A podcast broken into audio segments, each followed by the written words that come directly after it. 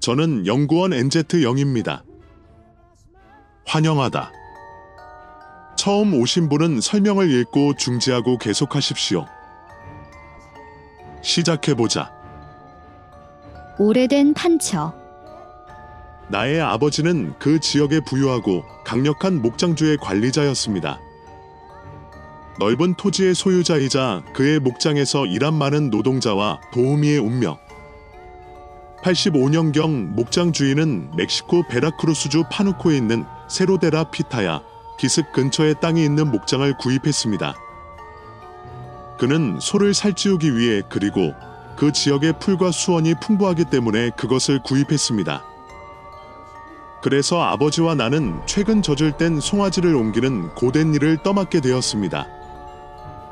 다른 목장에서 그곳으로. 나는 아버지의 조수였으며 가축의 관리와 경영을 배워 늘 아버지와 동행했습니다. 그는 아주 어렸지만 기꺼이 도와주려고 했습니다. 목장과 함께 오랫동안 그곳에서 일한 사람들이 있었고 그들 중 일부는 청산되어 다른 땅으로 가기를 선호했습니다. 그런데 전 주인과 함께 관리인으로 일하던 카우보이가 있었습니다. 판초와 아버지는 그에게 새 주인을 위해 계속 일해달라고 부탁했습니다. 나의 아버지는 공정한 사람이었고 목장과 땅을 아는 열심히 일하는 사람들이 필요했기 때문에 카우보이의 제안을 받아들였습니다. 소를 끄는 일이 꽤 힘든데 어느 날은 다른 날보다 더 힘들어서 밤이 되었습니다. 시간이 늦었기 때문에 아버지는 우리가 밤을 보내는데 필요한 모기 덮개와 필요한 모든 것이 갖춰진 침대가 있는 조리실에서 밤을 보내기로 결정하셨습니다.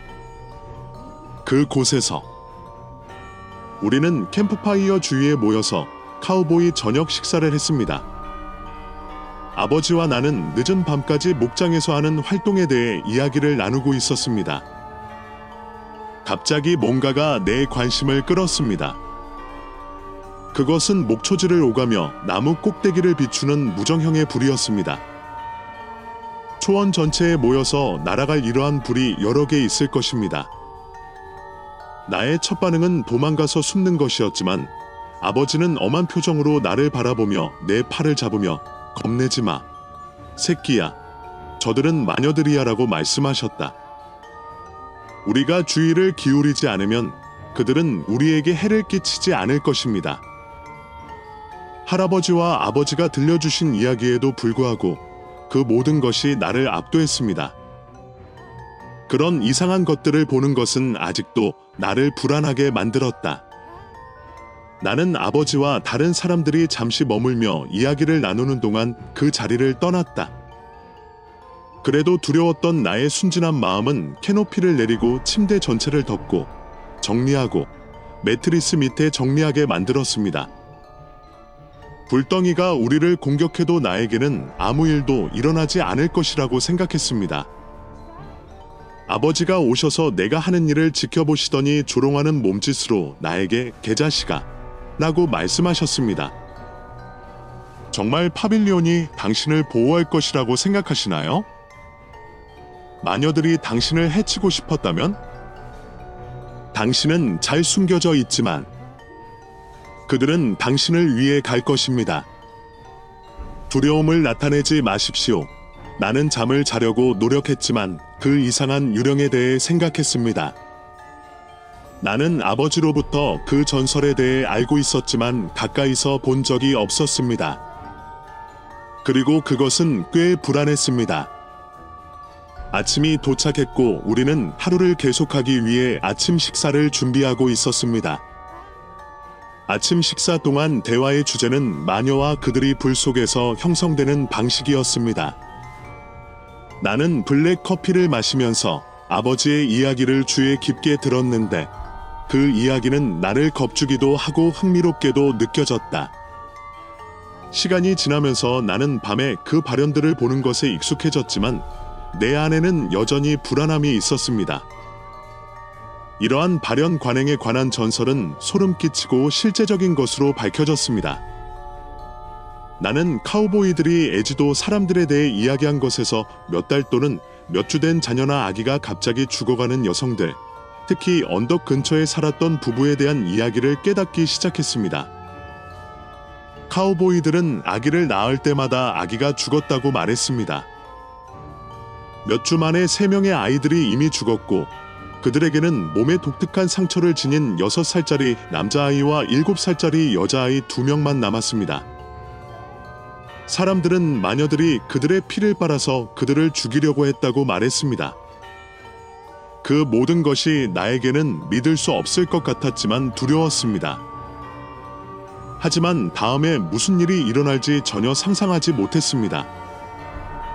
몇 주 후 우리는 타마올리파스에 있는 보스의 목장 중 한 곳에서 카우보이들과 함께 목장에 도착했습니다.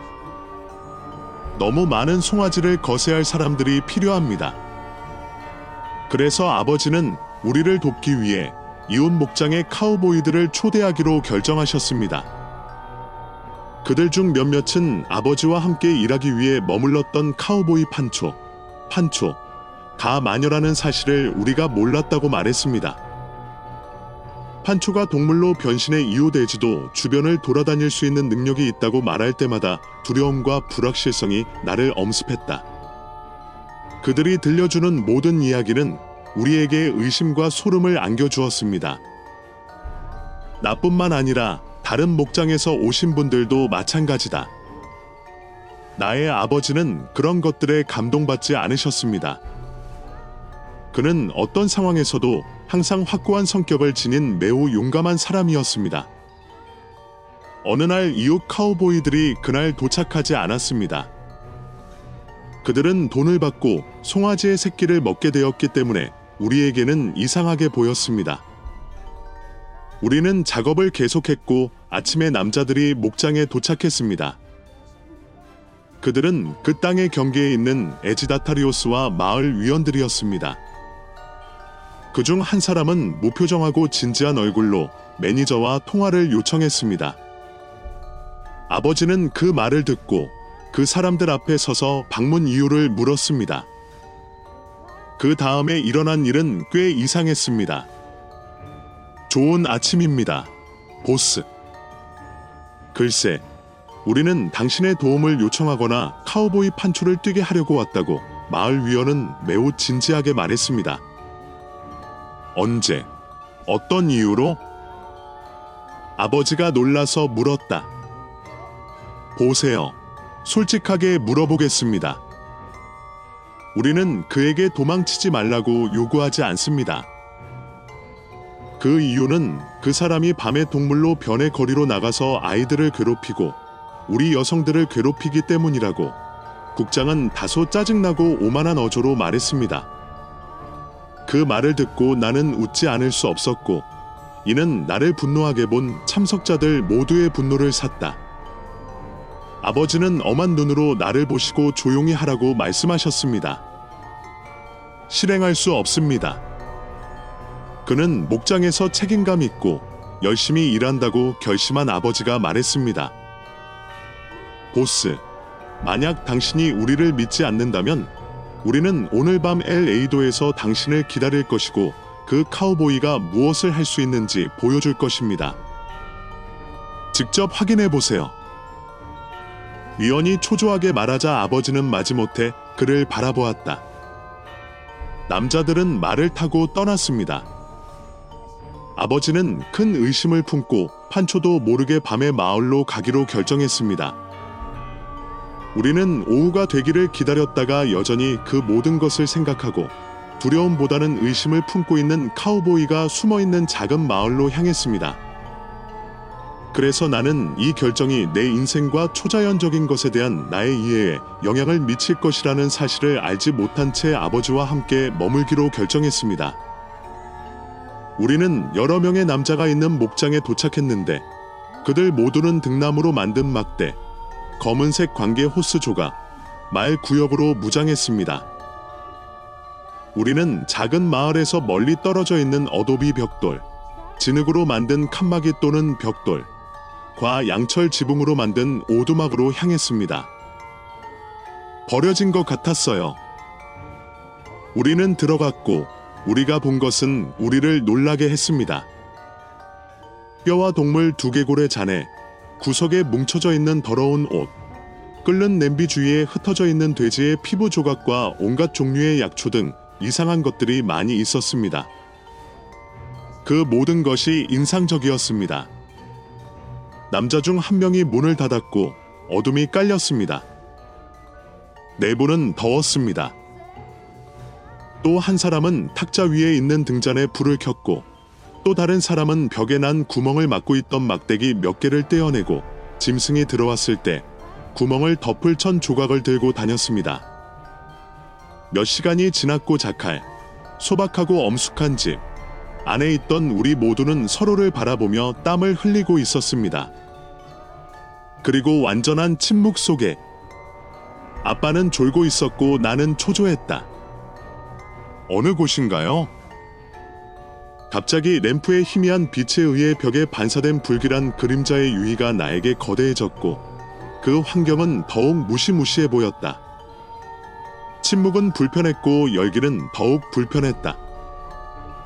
갑자기 모두의 심경이 우리를 경계하게 했고 우리는 밖에서 나뭇가지들이 천둥치는 소리를 들었습니다. 무언가가 오두막에 다가오고 있었습니다. 모두가 자리를 잡았고 시트를 든 남자는 무엇이든지 그 구멍을 통해 들어올 때를 막기 위해 벽에 있는 구멍 위에 자신을 올려놓았습니다. 다른 남자가 불을 어둡게 해서 거의 볼 수가 없었어요. 눈이 어둠에 익숙해져서 아버지를 보려고 돌아섰을 때 구멍으로 무언가가 들어왔고 시트를 든 남자는 그것을 떨어뜨리고 그 위에 발을 올려놓았습니다. 그것을 다음은 방 한가운데에 있는 무언가를 향해 미친 듯이 주먹을 날리고 모욕하는 소리가 들렸습니다. 갈색 피부와 긴 귀, 노란 눈, 입술에 튀어나온 한 쌍의 송곳니를 지닌 고양이와 같은 모습을 한 인간형 동물이었습니다. 그 짐승은 그 사람들의 막대기와 호스와 쿼터의 타격으로 인한 고통에 대해 불평하기 시작했습니다. 마침내 나는 끔찍하고 불쌍한 방법으로 비명소리를 듣지 않으려고 귀를 막고 싶었다. 나는 오두막 벽 중 하나에 나와 함께 숨어 그 짐승이 어떻게 도살되는지 지켜보고 있던 아버지의 손을 꽉 잡았습니다. 어느 시점에서 시트맨은 균형을 잃고 스스로 넘어집니다. 그 순간 짐승은 이를 깨닫고 가까스로 탈출한다. 그리고 그는 빨리 떠나고 나서 완전한 침묵을 취함으로써 그렇게 합니다. 그들은 등불과 가져온 등불을 켰습니다. 그들은 모두 한결같은 표정을 지으며 마치 그 무방비한 동물에게 준 구타를 즐겼다는 듯 병적 만족의 몸짓으로 미소를 지었습니다. 바닥에는 피부와 피의 흔적이 남아 있었습니다. 국장은 아버지에게 다가가 그를 굳게 바라보았다. 보셨나요, 보스? 우리가 말한 것이 사실인가요? 아버지는 자랑스러운 어조로 그에게 말했습니다. 한 마리의 동물에게 도망가는 것만 봤고 다른 건 못 봤어요. 보스님, 믿으신다면 새벽에 판초의 집에 가서 그를 쫓지 않으면 우리가 할 일을 하고 그를 처벌할 것임을 단번에 깨달으십시오. 오늘은 아시죠? 우리는 모두 자기 자리를 떠났고 목장으로 돌아오지 않았습니다. 아침에 우리는 판초의 오두막으로 이동합니다. 우리가 도착했을 때 우리는 카우보이를 부르라고 소리쳤고 그의 아내는 압도된 얼굴을 가지고 그를 대신해 나왔습니다.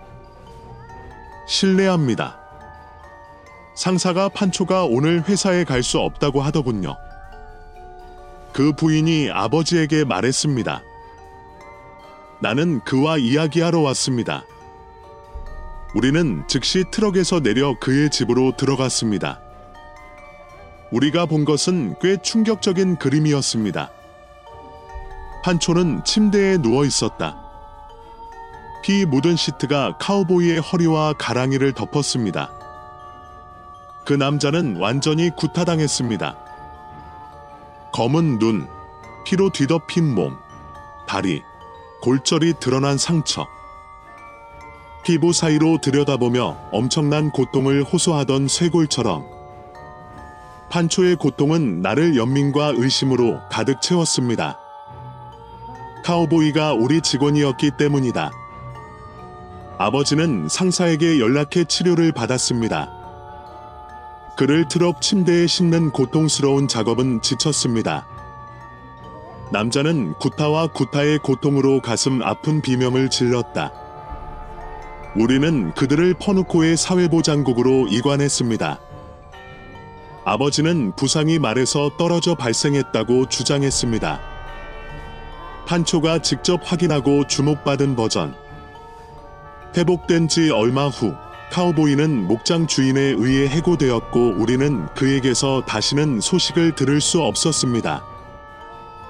얼마 후 판초 늙은이가 나우알로서 그 지역을 돌아다닌다는 소문이 퍼졌다. 그리고 당신은 어떻게 생각하세요?